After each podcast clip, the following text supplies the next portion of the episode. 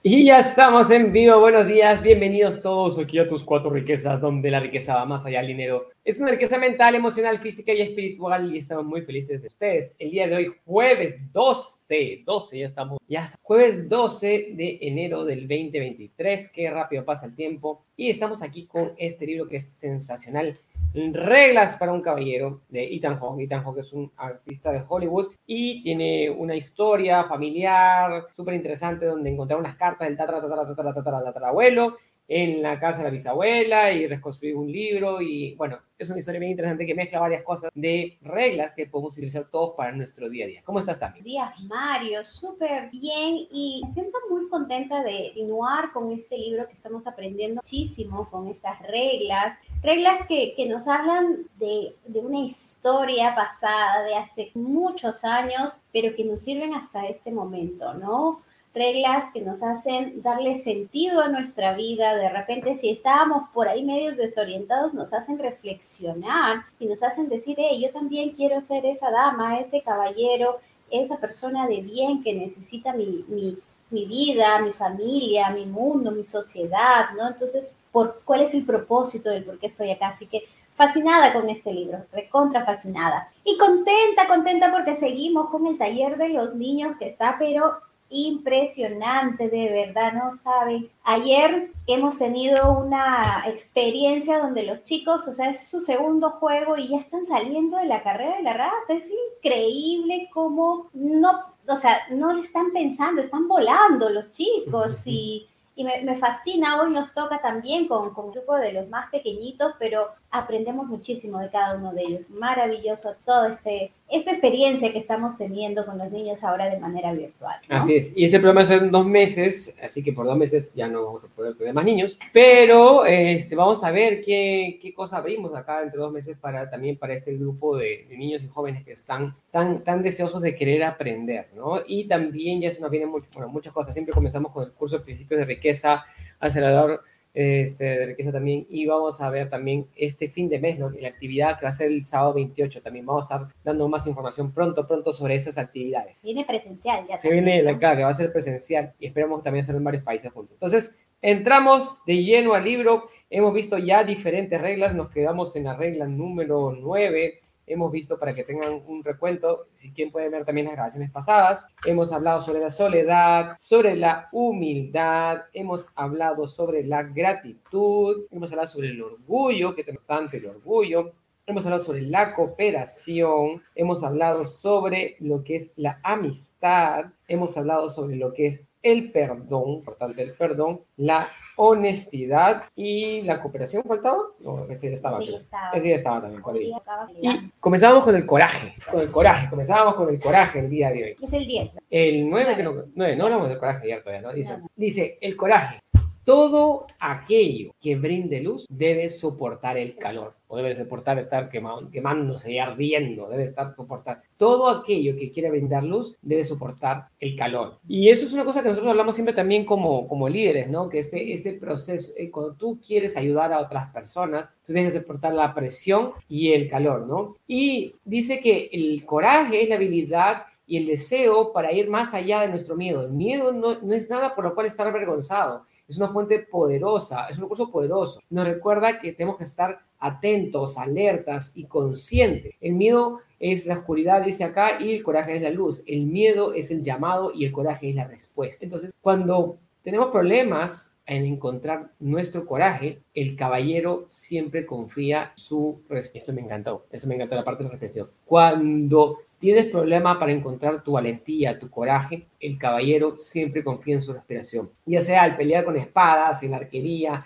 al montar a caballo, en cualquier tarea que necesita ayuda y siempre la respiración te va a ayudar a generar esa conciencia. La respiración es ese, ese tejido que conecta a todo el universo y une a todas las criaturas. Al enfocarte en tu respiración, somos capaces y más aptos para estar dentro de nuestros cuerpos y funcionar en el instinto. Dice, un lobo no necesita saber qué necesita un humano, o sea, no necesita saber qué le está pasando al humano intercambiando palabras. Simplemente al sentir tu respiración ya sabes lo que está pasando contigo. Así que tú también puedes. Mucho de lo que es esencial es intuitivo, así que presta atención a las cosas que fluyen. ¿Hasta qué quiere decir algo también? Me hace recordar cuando, cuando fuimos a aprender a respirar acuerdas? Sí, sí, fue, fue genial. Maravilloso. Uno diría que sabe respirar porque toda la vida, hasta que muere, está respirando y se supone que somos maestros respirando, pero realmente, ¿qué significa la respiración? Y una, una de las cosas que me ayudó mucho el aprender a respirar es porque yo pasaba pues de un proceso de la fibromialgia muy doloroso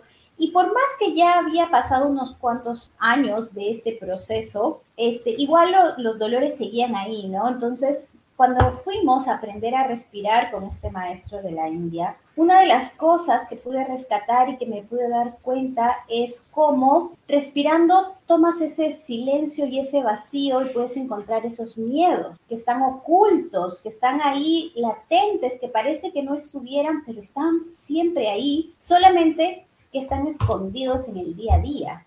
Y fueron tres días maravillosos donde aprendimos en este proceso a respirar, donde mi cuerpo pasó por una experiencia increíble porque el primer día que aprendí a, generar ciertas respiraciones, me dolía todo, sentía que, que, yo tenía como, como fuego dentro de mi, de mi cuerpo y me quemaba en ciertas zonas. Y yo decía, Mario, me voy a bañar porque siento que que está ardiendo mi cuello, mis brazos, y era justo todas las zonas donde me habían detectado el, el ¿no? Sin embargo, yo pensé que se iba a quedar así, sin embargo, me dijeron, tranquila, tienes que seguir respirando. Y es ese entender de pasar esos miedos, de atravesar esa brecha, de continuar respirando, de no decir ya no quiero, porque me dio la sensación de decir ya no quiero, tengo miedo, mejor lo dejo ahí, pero no, gracias al maestro que nos guiaba, sigue respirando, todo está bien,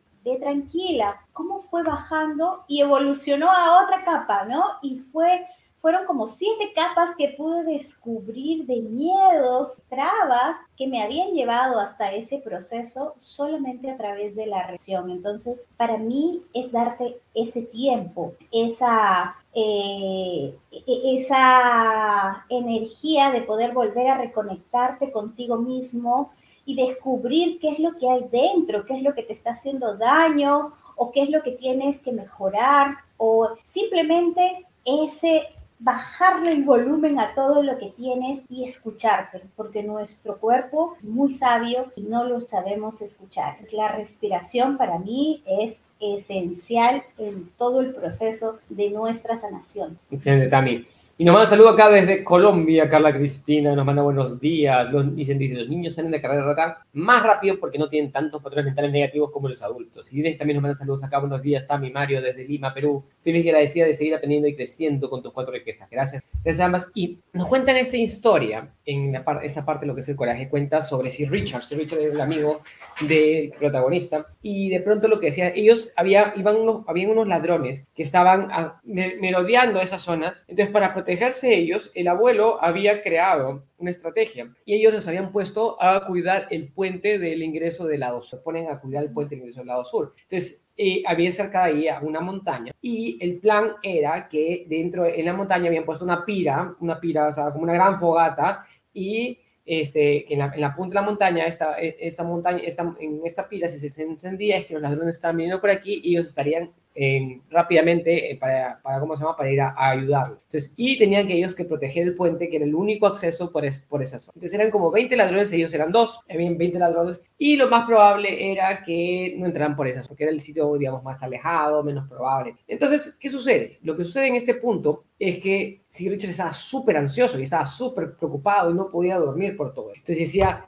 no, yo creo que ese plan está mal. No, este plan no va a funcionar porque, mira, si tenemos que ir a subir a la pira y después tenemos que defender el puente, al momento que subimos a prender la pira, este, ya no nos va a alcanzar tiempo para bajar el puente y al ingresar ellos por el puente van a tener una ventaja táctica, entonces ya no funcionaría el plan. No, son más. Y son más, y son más, pero, pero entonces tenemos que ver una manera, una manera diferente de hacer esto. Entonces, y se puso a pensar y estaba súper ansioso, ya, tenemos, lo que tenemos que hacer es, tenemos que buscar la manera de, desde la parte de abajo, disparar una flecha para encender la pira y, este, y que, que, esto funcione. Entonces, el ceviche está súper ansioso y está súper preocupado por la manera en que iban a defender esa parte. Y mientras tanto, nuestro, nuestro protagonista, que es el, papá que les cría a sus hijos, le este, decía, no, tranquilo, todo va a estar bien, vamos a jugar cartas, puedes dormir, relájate, ¿no? Y de pronto, ¿qué sucede? Y comienzan a correr, correr, entrenar. Entrenaban cinco veces, diez veces, veinte veces al día. Este, primero comenzaron con cinco y después comenzaron a subir la montaña, bajar la montaña y calcular los tiempos y cuánto tiempo te demoraba en prender, en prender la fogata y bajar, etcétera, etcétera. Todo eso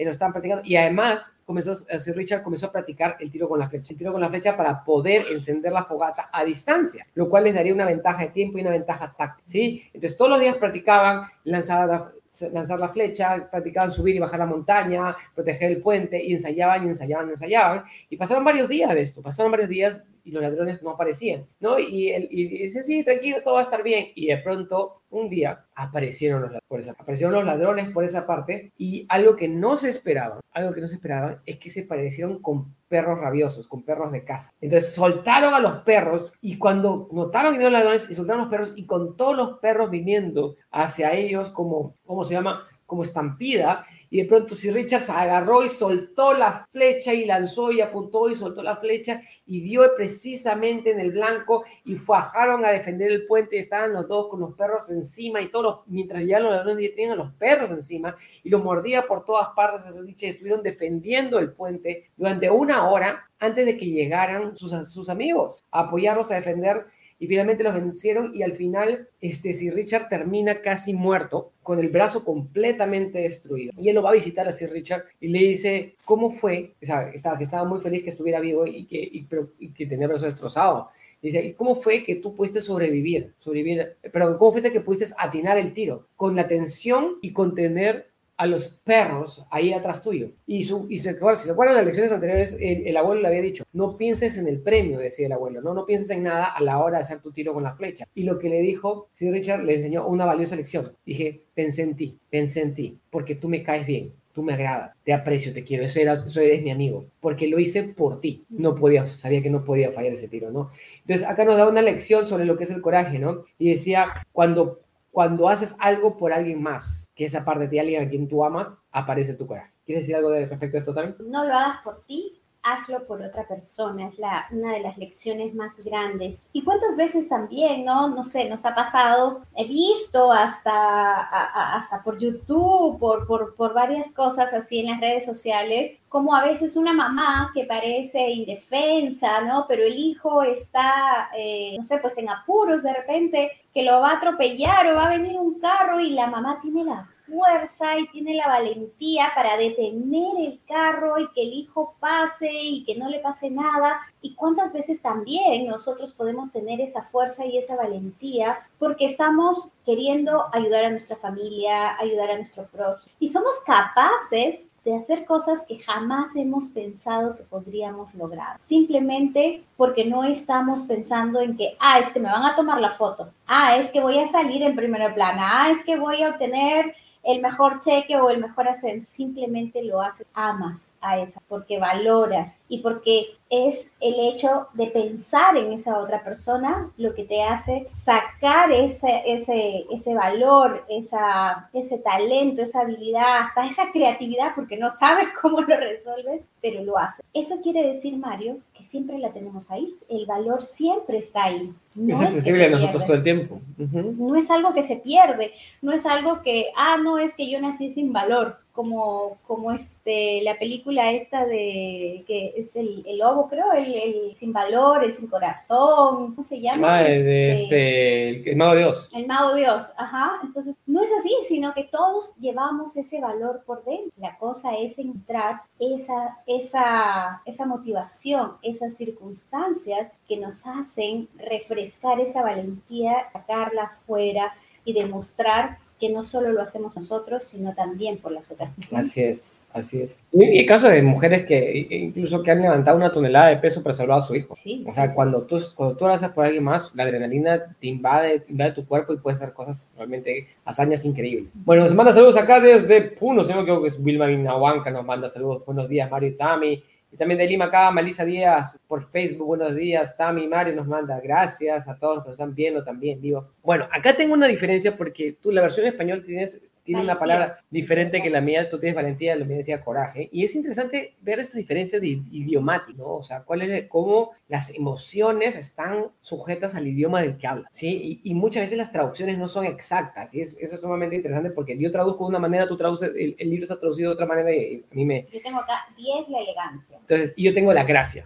O sea, en inglés se dice la gracia y tú tienes la elegancia. Entonces, dice, y, mira, ¿y cómo lo dice la diferencia? Ahí dice, ¿puedes leer tú lo que dice en español? La elegancia es la capacidad de aceptar el cambio, sea abierto, solo un frágil intervalo. Solo un frágil intervalo. Entonces, esa parte, o sea, dice, la, gracia es la habilidad para aceptar el cambio. Entonces, tienes que aceptar el cambio, tienes que ser abierto y sutil, acá también dice lo mismo, pero acá la traducción es también bien extraña. Entonces, es como que, pero mantente firme, mantén tu posición. Entonces, dice, imagínate, comienza acá, ¿no? imagínate a la oruga que hace la transformación para convertirse en una mariposa. Experimenta un terrible y tremendo dolor al, pasar por ese proceso de transformación, por pasar. Entonces, el hábito, la rutina y demasiada consistencia hace, nubla nuestra mente a veces y pavimenta el camino para caminar sin pensar en nuestra vida. Nada se mantiene igual, todo cambia, todo pasa. Sin embargo, no te muevas mucho, dice acá. El, el árbol que no da frutos muchas veces es trasplantado, ¿sí? Y también pasa también cuando el, ¿cómo se llama? El caballero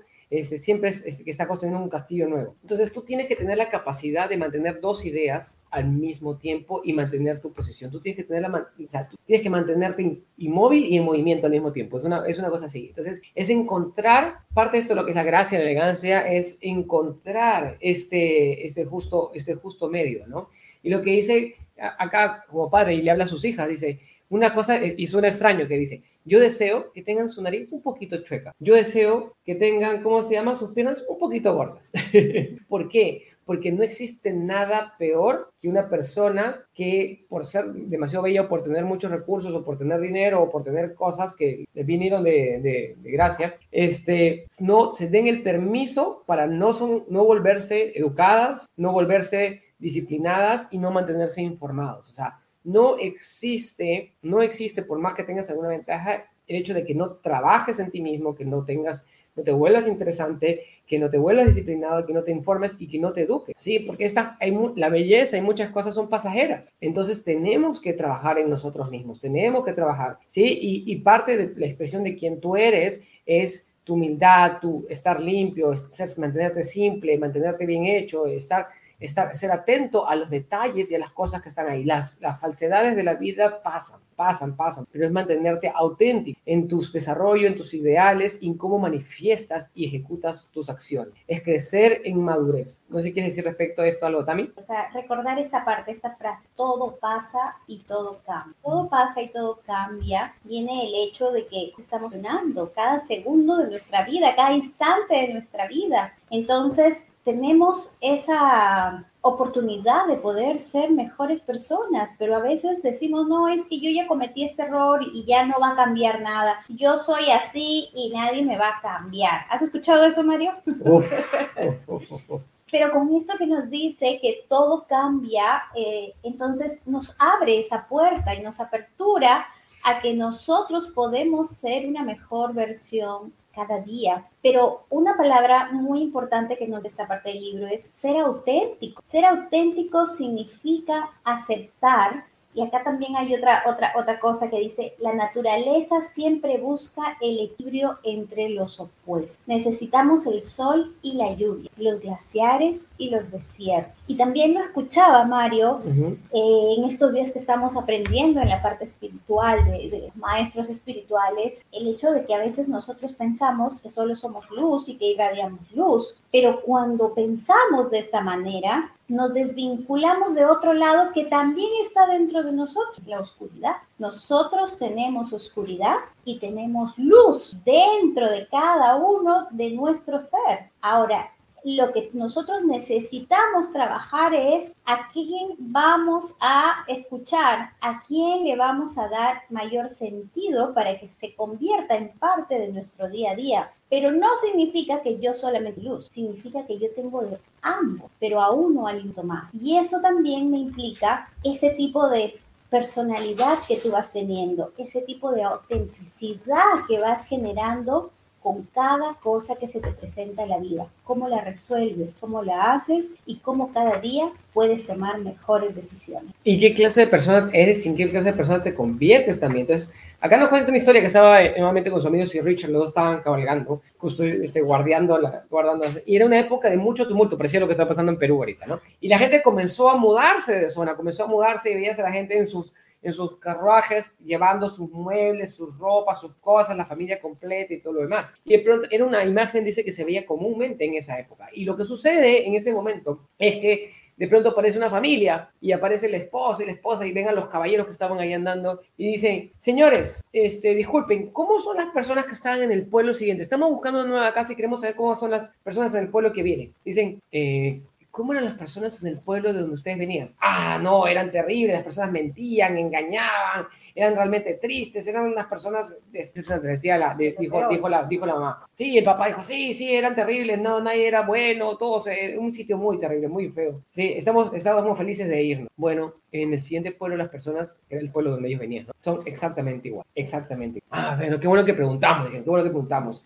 Entonces, sigamos avanzando, sigamos avanzando. Ya no, vamos, a ir. ya no vamos a ir, vamos al siguiente pueblo, ¿no? Y de pronto apareció una siguiente, este, ¿cómo se llama? Una siguiente, un siguiente carruaje muy similar, con los muebles y con todas las cosas. Y de pronto, ¿qué, qué pasó? Este, y le preguntaron, disculpe señores, ¿cómo son las personas en, en, el, en el, pueblo que viene, no? dígame, disculpe, ¿cómo son las personas en el pueblo del que vienen ustedes? Ah, eran muy buenas personas, éramos muy felices ahí. Realmente nos da pena habernos ido, eran personas amables, amistosas, felices. Y, había mucho compañerismo. Sí, realmente estamos muy tristes de habernos haber tenido que partir. Bueno, no se preocupen que en el siguiente pueblo las personas son exactamente igual. Y así como son felices ya, pueden crear felicidad acá. Ah, perfecto, qué bueno, excelente.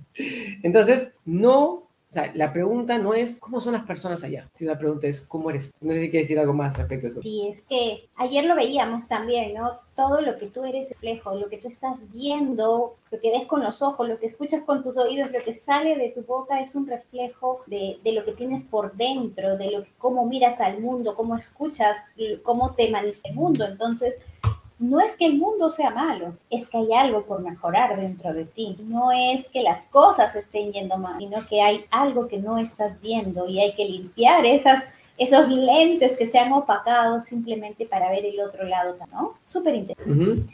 Y para cerrar el día de hoy, última lección de reglas de un caballero, porque ya estamos casi con el tiempo y quiero agradecerles a todos los que nos mandan sus corazoncitos y nos escriben y nos están viendo ahorita por YouTube, por Facebook, en vivo. Yo sé que hay muchas personas que nos ven en repetición y también nos pueden encontrar ahora también en Spotify, también, y pueden ver también las repeticiones, obviamente, nuevamente también. Y pueden encontrar la información en nuestra página cuatroriquezas.com. Ahí pueden encontrar cómo, cómo vernos en Spotify, cómo vernos en las diferentes redes. Así que quiero agradecerles a cada uno y también los talleres que estamos viniendo pronto. Bueno, la última es, la del día de hoy es la paciencia. Y dice, no existe tal cosa como una oportunidad única en la vida. Una mente apurada es una mente, ¿qué dice en español? Es una mente atropellada. Embrollada. No puedes ver de manera precisa, no puedes escuchar de manera precisa. Ve lo que quiere ver, escucha lo que quiere, lo que tiene miedo de escuchar inclusive y pierde muchas cosas en el camino. Un caballero hace que el tiempo sea su aliado. Y existe un momento para acción y actuar con una mente clara. Y cuando estás con la mente clara, encuentras cuando es el momento obvio para ti. Entonces, no hay una oportunidad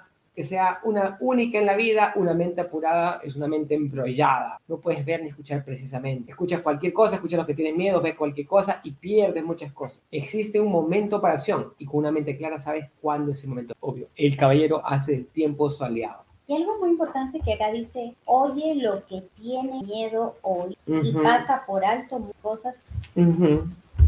Así es. Entonces, la paciencia es sumamente importante y tú tienes que tener la claridad para tomar buenas acciones. Tener claridad es sumamente importante. Entonces, cuando alguien te está presionando, apurando, es la oportunidad única, lleve ahora, lleve ya, compre. Ahí es donde dices, ok, ok, ok, estoy, me estoy dejando manipular o estoy actuando consciente. Esa es una de las cosas más, las cosas más importantes cómo estoy actuando yo. Es por ahí parte, parte de la clave. Entonces, dice, acá nos cuenta una historia que también hemos visto en otras tradiciones, es una historia muy bonita, y le dice que, por ejemplo, su amigo tenía un caballo, un caballo blanco súper precioso, súper lindo, y, este, y de pronto ese caballo se pierde, se fue y se perdió, y dicen, ah, qué pena, perdió tu caballo, que era tan lindo, tan precioso, y él dice, no sé, tal vez, ya veremos. Y de pronto a las semanas el caballo regresa y el caballo regresa con dos bellas yeguas y dice, ah, qué suerte la tuya, ahora tienes más caballos y una yegua preciosa. dice, no sé, tal vez, ya veremos. Y de pronto su hijo estaba montando una de las yeguas, estaba domesticándolas y, y, se cae, y se cae mientras domesticaba y se rompe la pierna y no puede salir, ya no puede, eh, era uno de los caballeros, y ya no puede salir a cabalgar con, con, con su tropa para, para la guerra pues se había roto la pierna. Dice, ay, qué desgracia, tu hijo se ha roto la pierna, ya no puede cabalgar. Es una pena. Y dice, no sé, tal vez, ya veremos. Y de pronto estalla la guerra, se tiene que ir a Francia a pelear en esta parte y de pronto toda la tropa, absolutamente toda la tropa a la cual pertenecía este joven muere. Y, y, él es el único que sobrevive porque está con la pierna rota, así que está, se quedó en casa. Dice, qué suerte, tú, tu hijo es el único sobreviviente. Y dice, no sé, tal vez, ya veremos. Entonces, realmente nosotros no sabemos las cosas hasta que vemos las cosas con claridad y con paciencia. Una, una cosa el día de hoy no sabemos cómo va actuar mañana. ¿Qué nos puede decir de esto, Dami? ¿Cuántas cosas nos han pasado en nuestra vida que por qué nos pasaron? Y han pasado muchos años para entender ah, ahora entiendo por qué me pasó eso. Entonces es regresar también a la lección número iniciales, ¿no? Cuando enseñan esto de, la tasa en quietud versus eh, la tasa que seguía cayendo, ¿no? Y es cuando estamos eh, con, con muchas cosas, como estamos muy abrumados, no podemos escuchar, no podemos leer y lo único a lo que posiblemente le hacemos más eco, le ponemos más enfoque, es a esos miedos. O sea, escuchamos más lo que no queremos escuchar o lo que no debemos escuchar. En cambio, nos habla de la paciencia como una virtud grande, una virtud donde te va a hacer respirar, entrar en calma y poder tomar mejores decisiones, porque una una mente embrollada simplemente va a tener resultados que no necesariamente sean los mejores. Entonces, yo, le yo la tenía como será para bien, será para mal, no lo sabemos. Simplemente es el hecho de estar en ese momento, experimentarlo mejor y ver el por qué y el para qué nos ha llegado esa circunstancia que puede ser dolorosa en este momento, pero tiene una consigna distinta a lo largo de nuestra vida. Así que ha sido maravillosa las, las lecciones del día de hoy, Mario. Y nos faltan muchas más que vamos a compartir la próxima semana, porque mañana realmente quiero confirmando nuestra hora, legal. nuestra hora legal, donde vamos a ir aprendiendo todas las cosas. Pero realmente este, este libro es súper lindo, súper valioso, es una cosa para tenerla ahí al costadito de la cama y leerlo un pedacito cada noche, se lo puedes contar a los niños, súper lindo. Y realmente una cosa que nos pasó hace poco es el, la paciencia, es, por ejemplo, a la hora de este, comprar la propiedad que compramos, el hotel que compramos con nuestro socio, era, era, respiramos, respira, o sea, nuestro socio estaba así súper intenso y quería comprarlo, ya, ya, es la oportunidad, porque el retorno, y no quiero que se me escape de las manos, sí, sí, sí, está bien, pero vamos a hacer las cosas correctas, vamos a hacer las cosas bien, y eso, y, y al no lanzarnos de golpe, nos permitió conseguir un súper descuento y una, y una, por así decirlo, nos, nos permitió negociar mucho mejor. Porque mientras más interesado estás tú y mientras más nervioso estás tú y mientras más impaciente estás tú, más pierdes, en verdad. También de ver que ya habían pasado, errores que ya se habían cometido y que en este momento estábamos tomándonos ese tiempo para no cometer esos errores. Cometimos otros, pero no esos mismos. Entonces, cuando la mente está clara, sabe exactamente qué hacer y cuándo tomar la acción correcta. Bien, espero que hayan disfrutado este programa. Muchas gracias a todos por estar aquí. Este es Cuatro Riquezas, la riqueza más allá del dinero. Nos vemos el día de mañana aquí en el mismo horario para seguir compartiendo. Los que nos ven, en, síganos en Spotify, síganos en YouTube, Facebook, hagamos un corazoncito y compartan eso con sus amigos y familiares, personas que ustedes aprecien, para que se sigan educando. Muchísimas gracias, bendiciones y nos vemos hasta mañana. Chao, chao.